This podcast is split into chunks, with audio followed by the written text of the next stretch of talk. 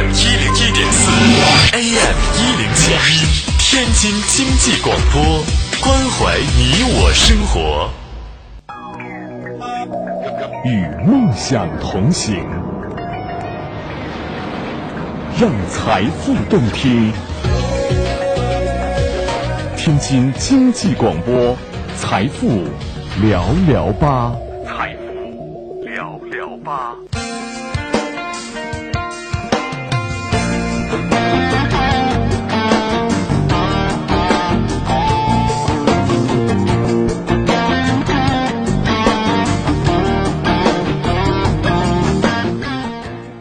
好了，这里是继续为您直播当中的天津经济广播财富聊聊吧节目，我是高峰。今天是二零一四年的十一月十一号，星期二。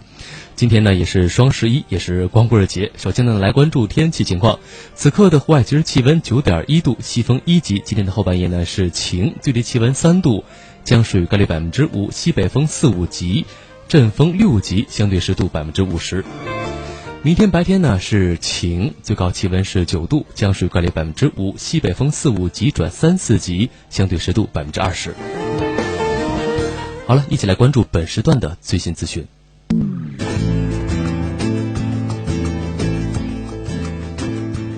今天上午，本次 APEC 领导人非正式会议召开，在开幕词中，习近平表示，面对新形势，亚太经合组织应大力推进亚太自由贸易区进程。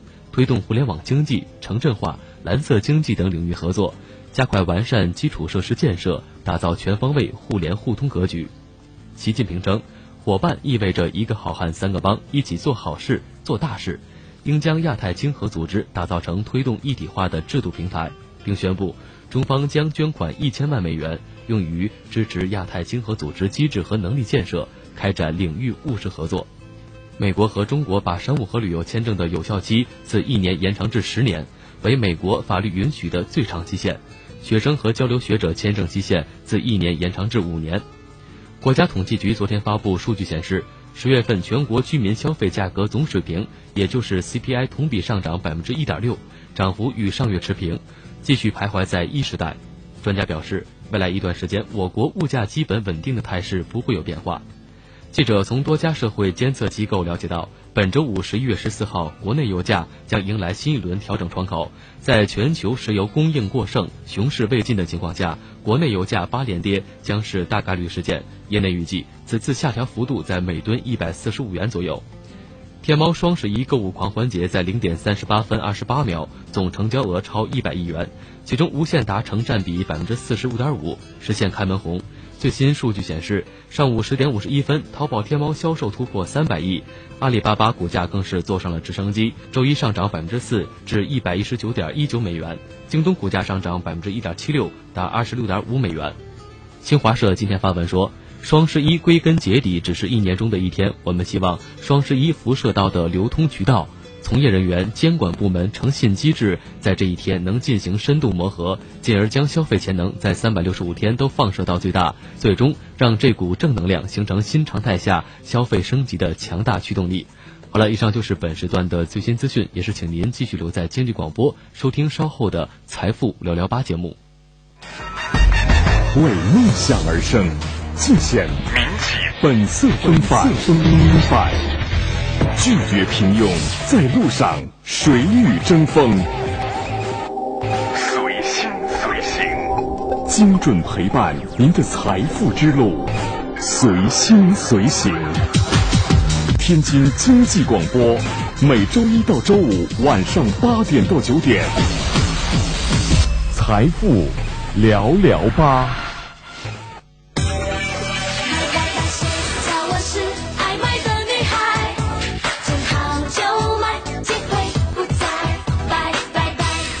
是的，一段资讯呢，我们过后呢来聊聊我们今天财富聊聊吧的一个主题哈，就是来说说这个双十一。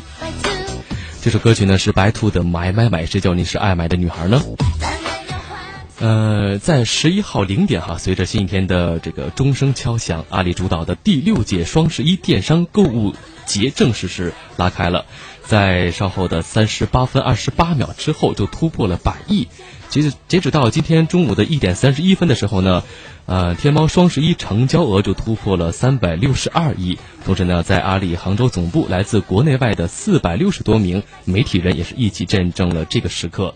而去年的双十一的这个三十八分钟之后呢，只是完成了五十亿元。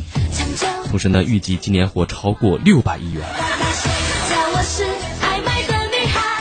嗯，不知道为什么呢，我就听着特别高兴啊！虽然钱不是我赚的，但是我觉得这些数字呢，也是属于电商的一个传奇。我们了解到，这次双十一，阿里呢是总投入了一万一千名员工，客服达到了近百万。快递员呢也是到了一百二十五万，嗯，在第一届也是六年前的阿里迈出了这个打造双十一的第一步的时候呢，有很多人还是认为只是小打小闹。那么六年之后的今天呢，它的威力已经是让任何一家电商企业不可小视了。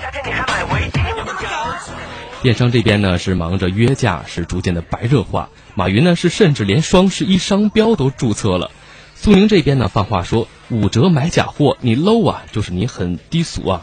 呃，另外一边呢，消费者已经是按耐不住情绪，挑花了眼，被各种金币啊、什么各种优惠券是忽悠的，把产品是连忙放进了购物车，坐等零点钟声敲响。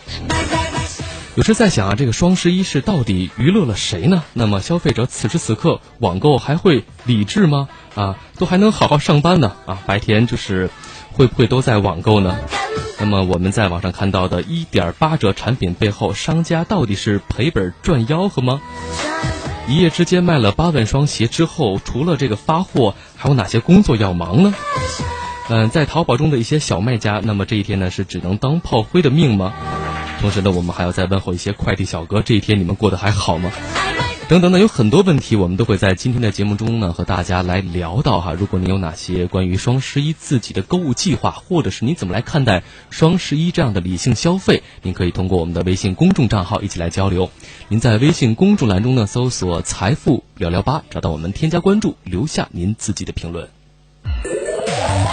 天津经济广播 FM 一零一点四，AM 一零七一，财富聊聊吧，开启大数据时代，轻松在微信通讯录中添加“财富聊聊吧”公众账号“财富聊聊吧”，转发每一条值得关注的财富话题，回复你的精彩评论，让你的声音在空中飞一会儿，解读财富话题，共享创业人生。添加后点赞靠边站，你的观点自成一派。有钱你买不到，买不到我的好，买不到真挚的拥抱。你说这太多的纷扰。虽然呢，这首歌曲叫做《有钱买不到》，但是呢，在双十一好像大家不仅有钱能买到很多东西，而且呢，还能够买到很多打折的产品。今天呢，和大家来聊聊双十一，你的心情怎么样？你的消费观是什么？你又胡买乱买了吗？同时呢，我们还会请到相关的嘉宾来做客节目，来聊聊他们自己在双十一工作背后的一些故事。首先呢，来邀请来自于天津天翼智讯电子商务有限公司的莫爷，你好。各位财富聊聊吧的听众朋友，大家晚上好。嗯，再次欢迎哈，非常感谢能够在双十一走进节目，对你的这种无私的奉献精神表示起立鼓掌。鼓掌。嗯，再来欢迎另外一位，我们更应该是起立鼓掌致敬的，来自于。百世汇通河西尖山分部的主管张新秋，张主管您好，大家好，嗯，我们真的应该为您在这一天鼓鼓掌啊！鼓掌。嗯，为什么呢？我们这个张主管呢，之前哈也是做了快递，六年前之呃六年前就开始从事这个行业，也是经历了很多届的双十一。今天呢，我觉得他能够走进节目，呃，是因为升职了哈，现在不做快递员了，有时间了啊。啊，首先呢，和我们的张主管来聊一聊您自己过去的这个快递生涯，因为我们很少采访到快递员，嗯，很少接触到他们的工作状态。我们也就是在接件送件的时候，能够看到他们的身影很忙碌，蹬着一辆这个电动车，两边驮着很多快递件儿，然后呢就打电话说：“哎，你那快递到了，下来取快递吧。”呃，就是你们的平常的工作生活，就是这样的一种节奏吗？我们，您再稍微离话筒近一点哈。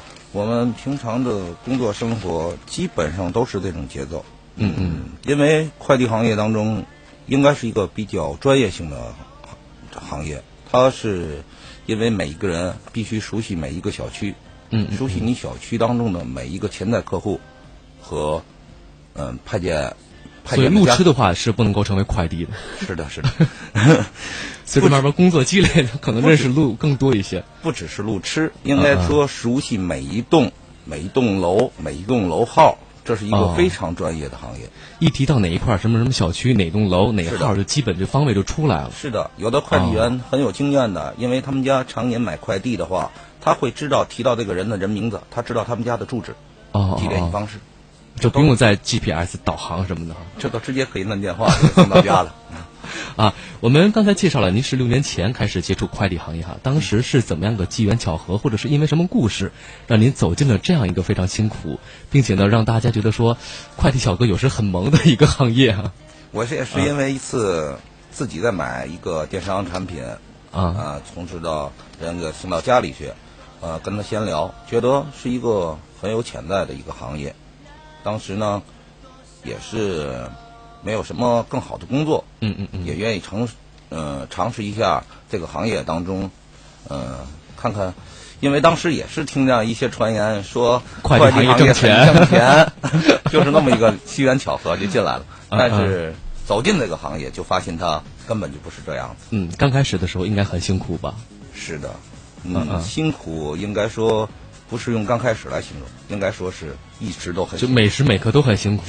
现在轻松一些了吧？也不轻松，也不轻松了也不轻松。嗯，作为这个尖山部的呃这个分部的主管哈，都在忙什么工作？嗯，一天当中要早晨进行到件的扫描，啊啊到，件扫描，盯班分拣，出库入库。嗯嗯嗯可能说这些东西太专业了吧？嗯，一般来说，等派件完毕以后，核实签收，呃，是否有客户咨询，嗯嗯，呃，最后一件事要把明天的工作安排好，哦，等于是算是这个分部的一个统筹，应该可以可以这么理解应该是这样。啊。那您觉得快递行业哈，或者是作为一名快递员哈，您之前也是在从事着这个非常奔波忙碌的工作，您觉得最辛苦的这个过程是什么呢？最辛苦的过程，啊我们不会在乎说今天有多少货量，我们也不会在乎说，呃，客户有多么多么刁难，这些都不是重要的，因为我们每一天经过的事情都是这样重复再重复的过程。嗯，我认为最辛苦的东西是不被冬天送快递 不是 不是是不被人家理解。不被人理解啊？怎么？也就是有很多这个收件人可能对您的态度不好，嗯，还是说这个不理解有很多，比如说和家人朋友还是什么呢？嗯应该都不是这样。我们应、嗯嗯嗯有的个别的吧，消费者会觉得我们这种工作是一种有一种职业歧视，哦哦哦，这是我们最不愿看到，也是最不愿听到的。不是这个有什么好歧视的呀？你要歧视你自己送去啊，对吧？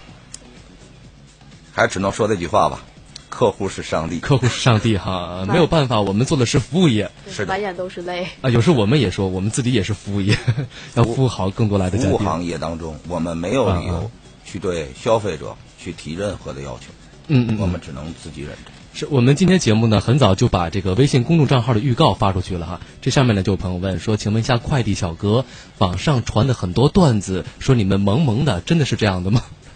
您看过吗？有时候亲，你的快递到了呀，再不来的话，他就就要怎么怎么样。没有，没有，没有。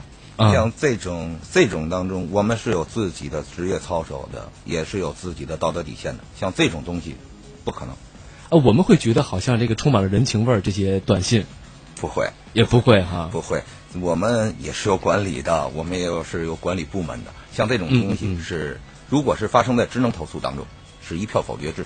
哦我们公司当中是绝对不允许这种事情出现的。不允许不允许这种个性化的通知啊。对对对。啊，我们来说说双十一这一天吧。双十一这一天的话，呃，您曾经一天统计过吗？您自己的这个送单量有多少？嗯因为头几年的双十一跟现在的个双十一不可以同日而论了。应该说，我送过的最多的时候，一天送过三百三百二十票。三百二十件儿这个快递，对对对，一天里，一天里。我天哪！从几点开始？双十一当中，应该说最最晚的时候，早晨六点半出仓，出仓装车，得到的、送到最晚的时候的时候是一点半了。半夜一点半。砸人家门当中，有单身女士都不敢给你开门，这个半夜一点半还在送快递，真是太辛苦了吧？因为我们的量，嗯嗯因为双十一平时设定的量当中呢是有人均分配的，我们不会超过工作时间，一般的当中都是限定在八小时之内。嗯嗯，但是双十一当中，因为你今天压了之后，你明天还会压，你自己就不会放过自己，赶紧就恨不得把这件这件事情赶紧就清了就算了。今天的是今天币，对，这也啊是因为买家也希望我花了钱当中，今天我要收到这个东西。嗯如果收不到的话，也会很着急。电脑当中有你的系统，有你的电话号码，他会给你打的没完没了。啊，我们再来和大家解释一个问题啊，就是可能一到这种购物节呃购物节的时候呢，客户可能天天在催快递，我的东西什么到啊，什么时候到啊？可能一等等了半个月、一个月。这个之所以影响他的这个送货送件的这个速度，是关键在于哪儿呢？影响快递派送的时效的，应该方方面面很多。嗯嗯，有时候你看自然因素的天气，高速公路的封堵，或者说是，嗯、突然之间的建量压力过大，或者是同小区内的或同区域之间的抛某个区域的人，嗯嗯因为我刚才就说，您这个话呢，可能会给很多卖家作为一个提示，跟很多买家嗯呃在说的时候，你为什么快递这么慢呢？然后听听您来解释，就有很多更多的借口了，是吧，木爷？也不是，有时候会说这个。刚才我就说过，这行是一个专业性很强的一个行业。跑这个这一片的区域的快递员，嗯嗯，会有突发的事件，或者说交通碰撞啊、剐蹭啊，这件事情都会发生的。发生的时候，他会耽误他，别人代替他的时候，嗯嗯就没有那么全面了，嗯嗯，他就可能派送的时效很慢，因为他不熟，嗯嗯嗯。会形成一个延误，嗯，让客户有时不理解，甚至于客户当面拒指收责啊什么的或者指责啊，这些事情都会出现。嗯嗯嗯，所以你们也只能够说忍着了哈。本来就是我们做的不对，还能说什么？啊，再来一个呢，就是我们觉得今天好像是快递答记者问一样啊。坊间传言说你们的工资很高，没有，嗯是这样吗？前一阵儿快递就是随着这个电商火的时候，就说快递每天送多少件儿，这个一个月能挣几千块，比一般白领挣得多，是这样的吗？不是的，不是的，我们挣的再多，嗯嗯，我们不可能有卖东西挣的多。这个这个真未必。哎，对，木爷是从事电商二十年的，从事电没有二十年。反正今年双十一，我估计很多商家就不会赚钱。对，打折打得很狠，为了冲销量哈。再加上所有的推广这块儿，反正还是承担蛮大压力，大家都蛮拼的。所以看看哎，这个来辟谣一下吗。原来我也在认为说，双十一当中，可能肯定是电商卖的越多，挣的越多呀，嗯嗯嗯，对吧？这个当中，难道今天也是出现了误解？因为我对那个行业确实不是很了解。没关系，您先来辟谣快递这这事儿。我们我们一月的基本工资只在五千元上下，哦，如果加上取件与电商的沟通更合理的情况下，嗯嗯嗯，呃，资源更好的情况下，也就是六七千元。对。但是我觉得这个钱哈，六七千，别看好像数字挺高，但是确实每天都很辛苦。可能坐在办公室的白领，可能一个月拿个四千多，会说，哎，他们可能六七千，怎么高这么多呢？您试试，早起六点多开始送件，到晚上十一点的时候，您就觉得说七千块钱是应得的。真的不一样啊真的不一样。是，然后呢，还有一个说法就是双十一的时候呢，会造成物流，就是快递人员的跳槽，有也有。有，所以双十一不见得是电商，好像在思考很多问题。作为快递行业来讲的话，可能也在担心一些，比如人员的问题等等，也是这样。是的，嗯嗯，嗯，我们很担心的是人员流失问题。那为什么呢？因为都是挣钱的时候啊。呃，有有同行的竞争，有嗯，像一些优秀的快递员，嗯，肯定是被同行业当中的是抢手货，尤其在双十一期间。优秀的这个标准是什么？嗯，优秀的标准是把快件没有任何问题的送到收件人手中，把该取缔的电商的件取到点目内，嗯嗯嗯，形成快节奏的中转，这就是一个收优秀的收派员。嗯嗯嗯，因为收快员这个这个行业当中是什么呢？他要有固定的自己的路线。我有哪家电商，我是顺道就可以把这件货给取到，然后我再去派送，这样当中是节省时效也节省路程的。嗯，像这种合理化分配路线的快递员，是每一家快递公司的抢手货。也就是说，他头脑很灵活，会随机应变。对对对路过哪可能会我临时停一下，就可能会他会把每一个客户都记在心里头，哦他会知道我送这家的是送这片小区的时候，哪个电商在这里，他也是在双十一，他肯定是促销，我去把这件货顺道就给取了。嗯嗯嗯，这件的时候就形成了派一车件，取一车件，哦，所以这是人才，一定要抢。是所以他们也会跳槽吗？还说会被这个所谓的快递猎头挖走？有这种可能，啊但是我们既更希望的是，尤其汇通百世汇通会想到一件事情，怎么样营造一个家的思维、家的理念，给员工一个家的感觉。可能有时候快递员欣赏的并不是说这一件你是给我一块三还是一块五，都不是，他希望的看到的是被同行的认可，嗯嗯嗯被领导的尊重。嗯，也会有一种职业的荣誉感。是的，嗯，来看一下互动哈，这位朋友他说呢，快递小哥真不容易，真的是应该是为你呃加油鼓劲儿，希望你们能够把件儿送得更快一些。谢谢谢谢。好像客户的要求远是更高一些的哈。其实说到双十一呢，我昨天也在家里，虽然我一件没买啊，但是呢，我也在关注。像刚呃刚开始呢，我说到这个，好像这一个这个通宵哈，就好像有一家店是一下子走鞋量就走了八万多双。所以说我在想说，大家到底在这个时点哈，到底消费观念是什么呢？莫老师，我我觉得吧，还还是要理智一些。首先，这个嗯八万多的这个数据，我是没有真实的看到的我哈。八万三千多双，手机淘宝上有一个。嗯，我知道，但是这个首先这个行业内部肯定有一些真真假假、虚虚实实的数据存在的。嗯嗯嗯其次呢，从这个专业角度上来说，哈，鞋子它属于这种非标准化产品，所以说就对用户来说呢，这种没有特别大的品牌优势的这种产品啊，他买谁家的都一样。嗯嗯嗯。呃，所以说哪一家给他的优惠力度更大，然后哪一家这个服务更好，然后当天的这个折扣更更有吸引吸引人一些，他就会选择哪家。所以这个八万三千多，我倒是对他这单品的数据表示怀疑。表示怀疑。对对对，因为其实从备货这个角度上来说呀，他卖八万三千双的话，他要分尺码了嘛，他会要有很大的备货量。这个无论是早期的这个它整个生产环节的供应链响应，还是到最后它仓储和物流的压力都是非常大的。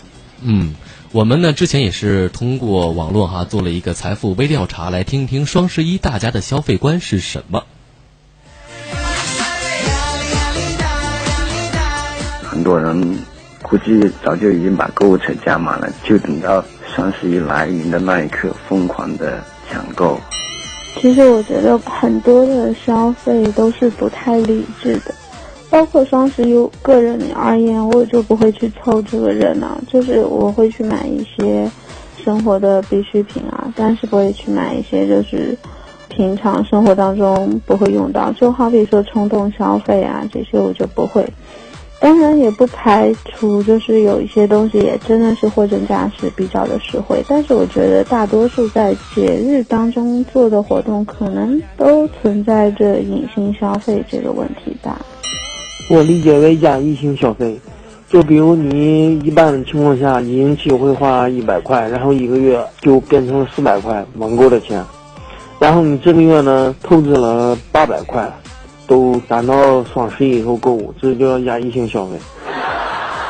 双十一、双十二啊，然后秒杀啊、大减价啊什么的，这是一种电商的一种营销的手段和噱头。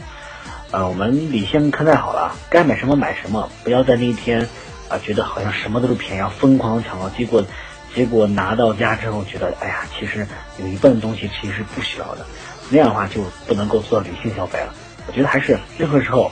冷眼旁观，谨慎出手，各取所需，这样才能达到我们理性消费的目的。双十一那天，我决定要睡一天的觉，因为我早就把双十一的钱已经花完了。双十一又到了，只恨自己财力不足。我要买的东西其实早就选好了，放到购物筐了。但是到了昨天晚上十二点过付款，发现很多商品都失效了，坑爹呀！很多东西都没有买到。双十一没有什么想购买的东西，看着大家都在买，昨天晚上去凑热闹看了一下，整个网页翻啊翻啊，最后晕了，睡觉了，眼睛都看花了。这个双十一到了啊，在当天，甭管你看上什么，哪怕只有百分之一的购买欲望，没关系，拉进购物车，你就买吧，感觉多爽，是吧？最后买完了，也累了吧，直接一删除，完事儿。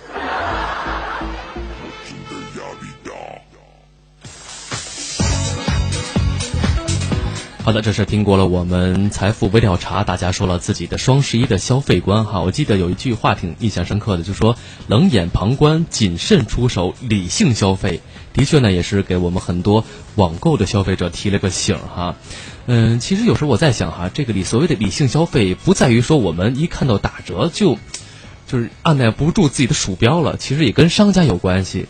你说平时一个七九九的东西，突然间打了一点八折，谁不含糊啊？呃，是是是，是吧？但这个其实是按照原来的吊牌价以及它就是原先规定的价格。你像比如说，我们也有客户在做电子产品嘛，他平时盒子上包装就标四百三十九啊，然后我们平时就卖一百六十九啊，那他双十一顶多就是送他一个五元零门槛的券嘛。其实说这个营销做的好不好，才是真正看卖家本事的时候。就是他平时卖七九九，双十一还卖七九九，然后人家还能疯一样的买，然后这才是本事。所以这个一点八折背后，我们也在讨论说，到底商家打了折后他是赔钱呢，还是说嘴顶嘴，还是怎么样？这个要从就是几个角度来说吧。还是说有人说，就是它一到打折的时候，价格就提上去了，然后再打折下来？呃，这个今年还是比较杜绝的，就是今年会严重控制双十一之前的产品先提价再打折。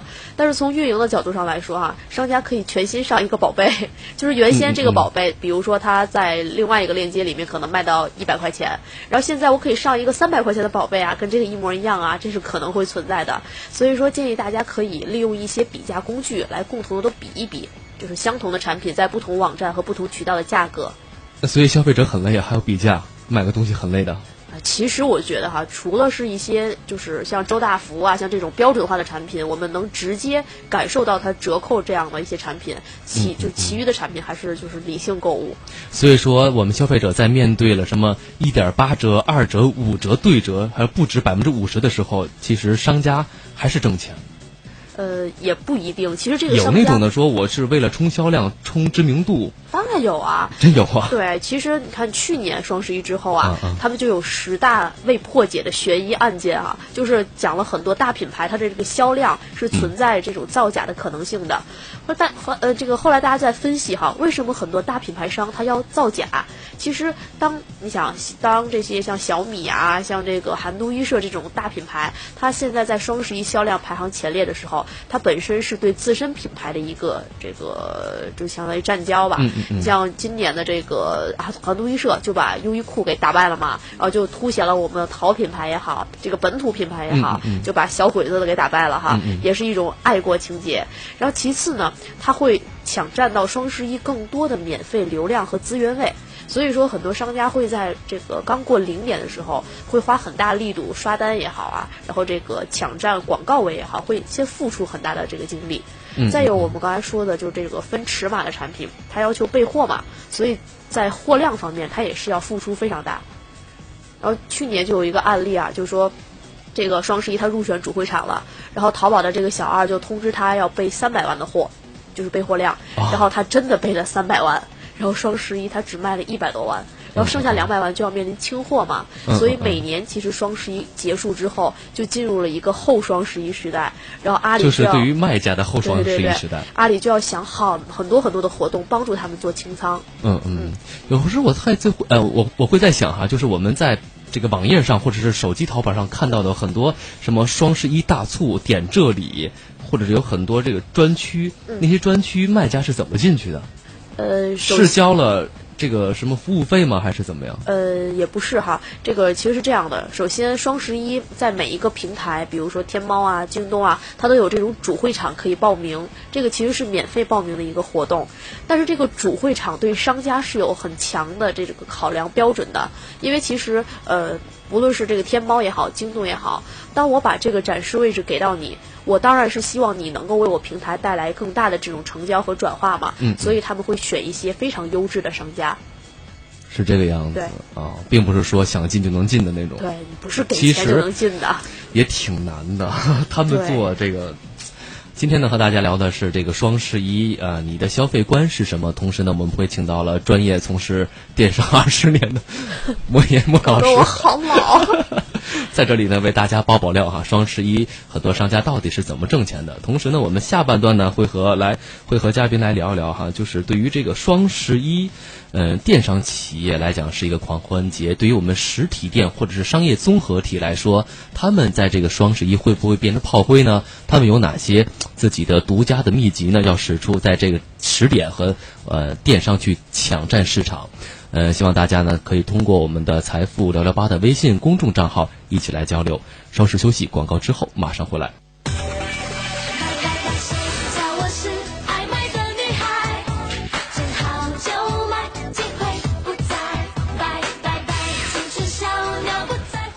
我觉得这首背景音乐啊，特别应时应景。买买买，谁叫是爱买的女孩呢？啊，欢迎回来，这里是继续为您直播当中的财富聊聊吧，我是高峰。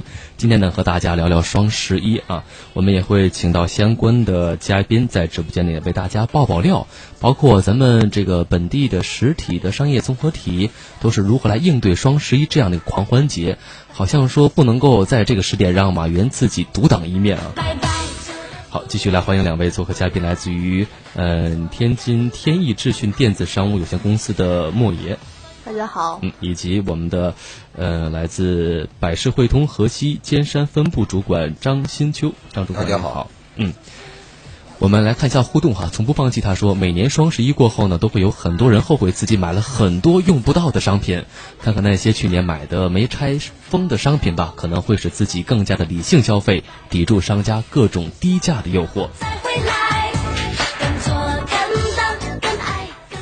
其实最近呢，我们也会发现，在朋友圈里，包括自己订阅的很多公众账号哈，有很多这个关于双十一的段子，也包括还有。很多这个马云的恶搞哈，我就是看到了一篇，就说苏宁，然后就开始约架嘛，因为之前是京东跟这个马云吵得很厉害，然后马云干脆推出一个我双十一注册了这个商标，对，后来苏宁呢就推出了说，呃，这个五折买假货你 low 啊。等等很多这样的，就跟去啊，跟去哪儿那种的所谓的公关战又开始哈，怎么来看待这样的一个这个行为哈，穆老师？我觉得提到这个约架，前两天我就觉得京东和天猫真的好搞笑啊，因为其实京东最早它所有的广告语今天都是瞎淘了吧，就是明显是指 就针对这个淘宝和天猫嘛，所以天猫哎呀，马云一向就是公关能力是非常强的，他当然不会说把自己的这个让竞争对手这样来。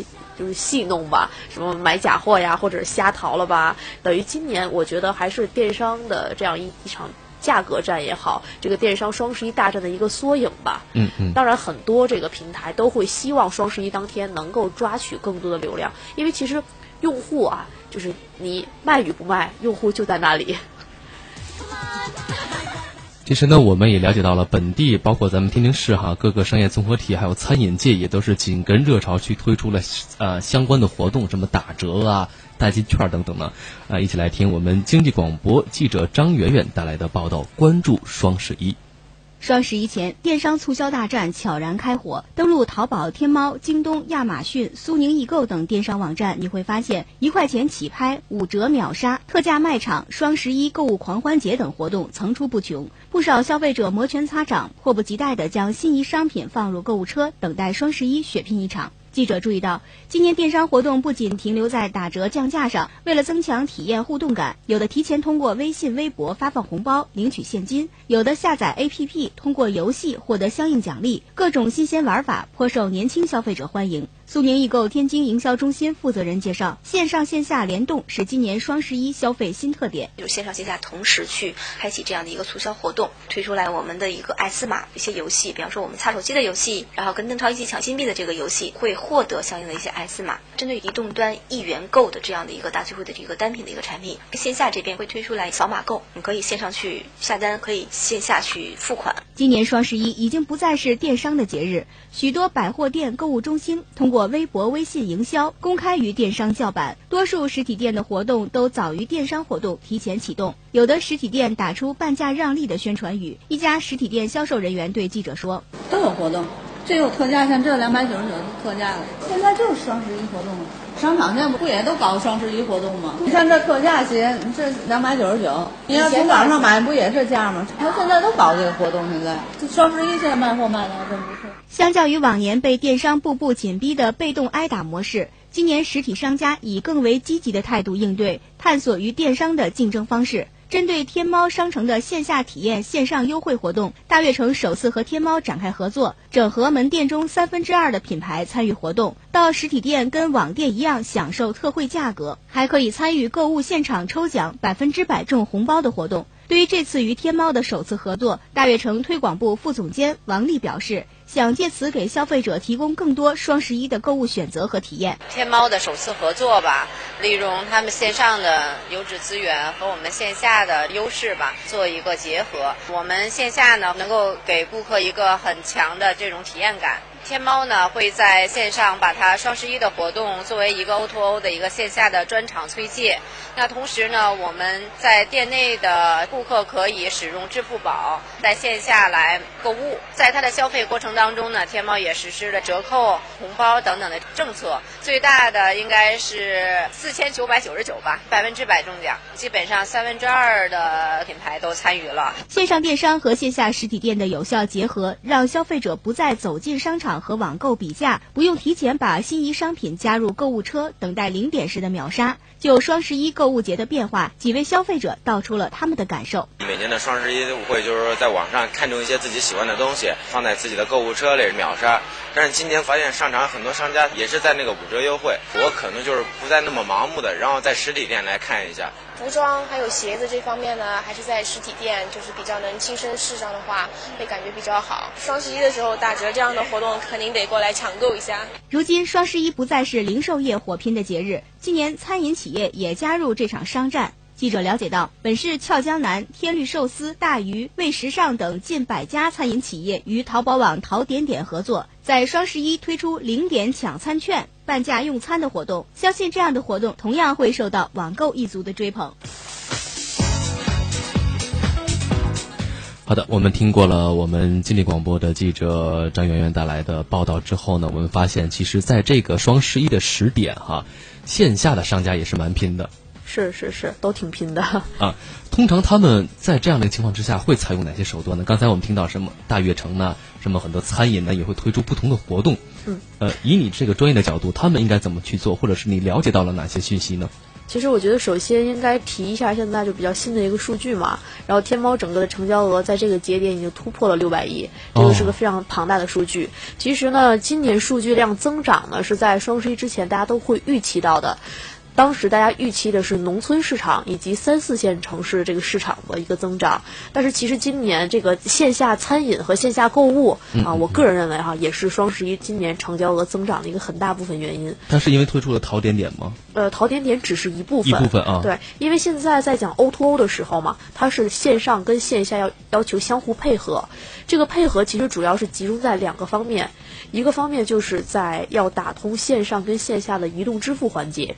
就是刚才这个记者呃做采访的时候也提到了，说大悦城现在是支持支付宝来交易的，嗯，这个就是第一步要打通移动支付环节的一个非常必要的环节，就是要有一个三方支付的软件作为支撑，这是第一个。然后第二个呢，其实就是要打通线上跟线下的会员体系。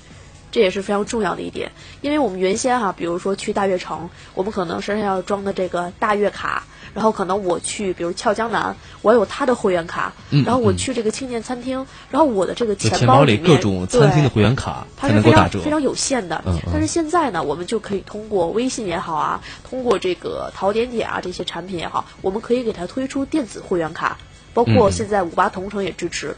那电子会员卡除了我到店面可以享受折扣以外呢，我还能有在线订做呀，呃，什么在线预约呀，像这些的服务，甚至是这个餐厅有一些最新活动的时候，它能够及时通知到用户。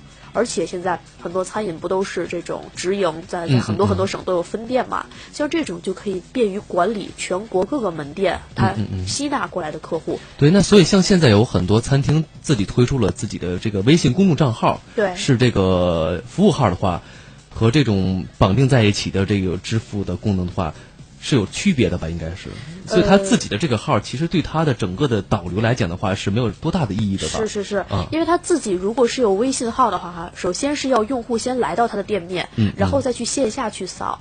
但是就是这个扫描率，咱先放在一边哈。很多人可能就领了这优惠之后就取消关注了，取消关注了，啊因为我们走到哪儿就是习惯看人家营销做的好不好。所以说现在如果通过淘点点或者通过像今年包括五八同城嗯它的一些线上活动，它就可以在五八同城内部或者淘点点内部来领取店铺的这个会员卡。也是免费领取的，然后你每次就可以到这个店面之前，你就可以出示一下，然后就能享受相应的折扣。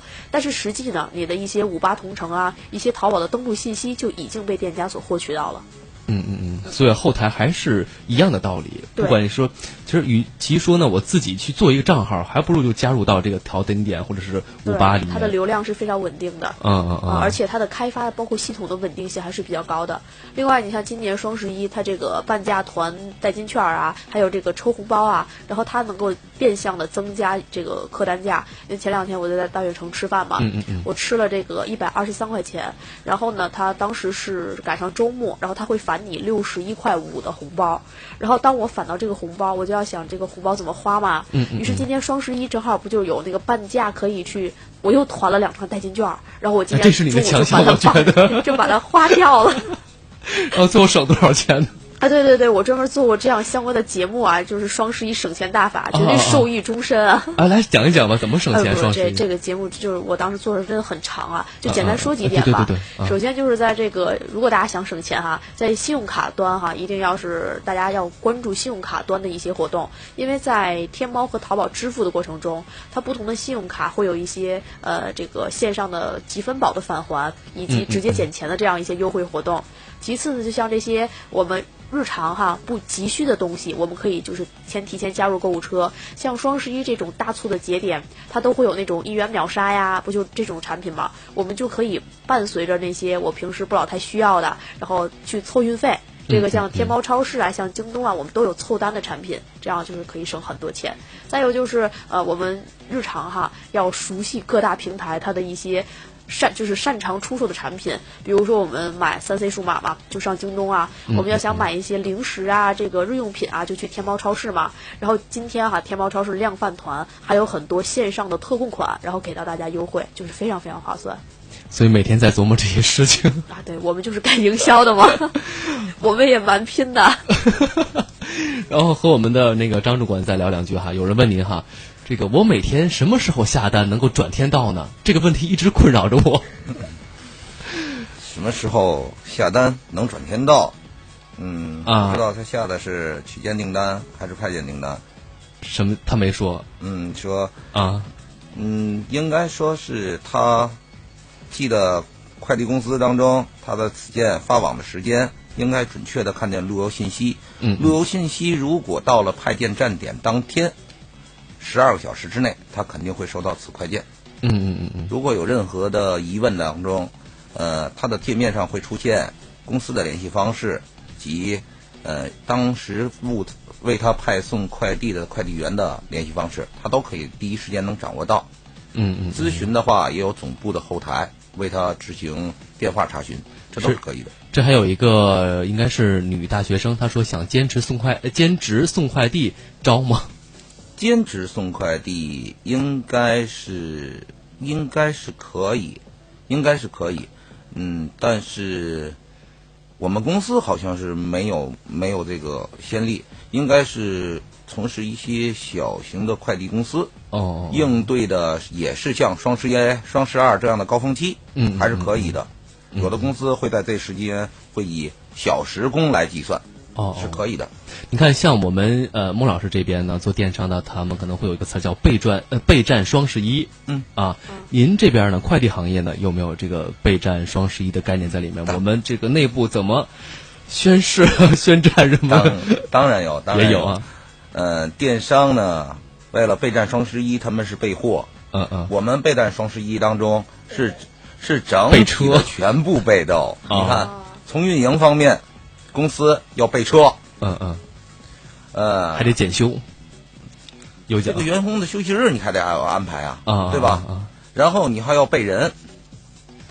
备人当中经经常是备的那些快递的老手，各项拼也是拼的很很拼的，真的，嗯，要拼死的。哎，你们你们就是在一条街迎面而过的时候打招呼吗？呃，会也会会，因为这是终归是同一个行业，在我们行业当中有一个基本上不变的嗯道理，就是不论哪家快递公司，他的快递车辆坏了的时候，旁边的一个快递员。一定会下来问一句：“我给你拉到哪块儿就近去修车？”哎呀，听起来真温暖。是我们经常发韵达，然后韵达不到就说啊，你帮我转一下圆通吧，然后就把这个 件儿从韵达师傅那转到圆通了。然后他们发这个快递还是有优惠的，比我们直接给圆通要优惠很多。来，张主管，您接着聊还还有哪些这个备战？嗯，公司现在的不论哪家快递的公司高管，现在基本上都是。今夜无人入眠，哎，所以我们今天把您请来耽误您事儿了吗？嗯，一会儿我要回站点。哦，我回站点。啊呃，现在我的仓库仓管员、客服嗯都在站点里。嗯嗯嗯。因为啊，那啊，您说，因为这个货量当中的嗯双十一是不分时效和班次的。嗯嗯。见着货就要往站点里拉。哦哦哦。快件的安全是我们第一位要想的事情。嗯嗯嗯，我们要对收件人负责，要对发件人负责。就一般双十一过去了几天之后，您的那里会恢复了这个平常的一个状态？呃，双十一一般的时间是七天到九天，也就是到二十号前后。对，嗯，然后过三天休整一段时间，这阵人已经都累疯了，啊啊，让他们休整一段时间，选择轮换制。完之后，这阵货量一降下来呢，就可以说今天或明天两班来说倒休，大伙儿可以轻松轻松。这阵子时间呢，那就是我们老总要做庆功会的问题。哦，开庆功会这么早 是庆功会啊！双十一平稳度过，老双十二呢？老板是要请我们吃饭的。哎，挺有意思的快递行业啊！啊，刚才我们了解到了，这个张主管这边快递行业呢，一般是过了七到。九天之后，也就是二十号上下的样子呢，会恢复到一个日常。那电商这一块呢，双十一结束之后，我们的后续工作还有哪些呢？这个非常非常复杂哈。其实刚说到快递是个专业的行业，我们其实更专业哈，也是一个专业的行业。双十一之后呢，首先刚才说到货品的这个问题，卖家就要考虑清仓，这是他就是长线要考虑的一个问题。然后双十一刚刚结束那个节点，呃，商家会集中面临许多的售后问题。这个售后问题有很大一部分程度其实也是来源于快递，因为这个这个过程中快递肯定是时效会延长嘛，所以说很多这个买家他都希望张主管，你可以。随时辩解他，所以说这很多卖家都买买家都希望自己的件儿能够快点快点到手里嘛。所以今年我们在天猫，就是特别是在手机端购买的时候，然后天猫也会特别温馨的提示说，此这个这个时间节点是购物的高峰，就是您的件儿会在七日之内去派送，但是还是会有很多，因为还有一个种问题就是商家可能发不出去货嘛，嗯，他打包也需要周期嘛，所以主要的投诉会来源于这里。其次呢，就是天猫包括京东的一些规则，它不是经常会支持什么七天无理由退货呀？是。像一些数码产品，它有这个一百八十天内只换不修啊。像很多商很多顾客呀，他买到就会不满意嘛，所以售后问题其实是商家在后面要应对的一个非常大的问题。然后再有就是大家要做的就是总结双十一嘛，会有很多数据产生。这个数据刚才咱们说了哈，真真假假、虚虚实实的，我们要能够正确的把它辨，就是分辨出来，然后去。分析自己在双十一这个过程中，呃，包括像我们说的一些 ROI 呀，就是投入产出比，还有一些这个呃客户关系管理方面的数据，都是要进行分析和总结的。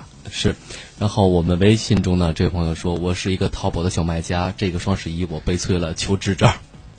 怎么悲催了？小卖家会和双十一有关系吗？呃，其实这个平心说哈，我们今天还在讨论这个问题。但是是有什么有？平心说，我我就是我们今天还在讨论这个问题哈。其实双十一真的是属于大卖家，特别是那些顶尖的大卖家的节日哈。优衣库啊什么那些。对对对，其实，在中小卖家这块呢，虽然是水涨船高哈，大家都会卖，但是比起那些大卖家，特别是那些在朋友圈里赤果果拉仇恨的哈，天天晒自己家数据的哈，他们还是有一定差距的。所以说，因为除了咱们刚说的一些品牌啊，它在这个时间节点会大促以外，很多人的这个价格是没有太大梯度变化的。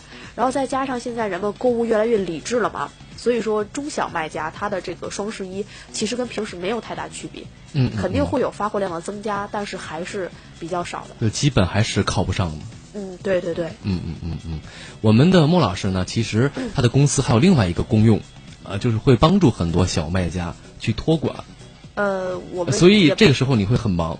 对对对，我们其实也不老太做小卖家的。也不老太，就我口误了哈，就是会帮很多有实力的哈、有潜能的，基本能够在未来成为大的那些。也不是，其实我们更多的服务是品牌商。品牌商。对。所以说，因为品牌商上线呢，它需要准备很多，基本上就是服务于这样的一群用户群体。因为小卖家一方面就是货品它不能控制嘛，另外它整个供应链都不受它控制，再加上它整个它的流量，它就是像你说的，可能我花钱都进不了主会场。嗯嗯。所以说，这就这种情况下，我们的服务成本是非常高的，然后小卖家他也承受不了。所以，那你这两天忙什么呢？我们有客户呀，有的客户要我给你打电话，你说，哎，不行，我太忙了。是是，你你要这个相信一个奋斗在第一线的哈 操盘手，还有运营人员哈。嗯，好了，节目呢已经是走到了二十点五十二分哈，节目聊得很开心，说到了很多双十一的一些爆料的内容，我们也看到了说，现在做电商真的是大卖家的天下，小卖家真的是像蜗牛一样一步一步的爬起来哈。最后呢，也是。两位嘉宾啊，来说说对于这个，不管是备战双十一呢，还是说结结束今天节目呢，每人再说一两句话，呃，表达自己对于这个行业的一些一片赤诚之心吧。您请，您先，您先。嗯，我们呢只希望，呃，广大的客户呢能够理解我们一点，尊重我们一点。如果双十一有什么做的快递当中有什么不能让您满意的话，请多多的谅解一下，谢谢。对，也真心的希望我们很多这个朋友呢理解快递行业，理解我们，嗯，在天津市各个这个街头巷尾每天穿梭的这些快递员们啊，他们真的是很辛苦。来，莫老师，我们真的是很理解快递啊，我们这个酷暑严寒的都邀请快递进屋来倒杯水什么的。反正我总结今天的节目吧，就是那个还是那句话哈，你买与不买，双十一就在就在那里。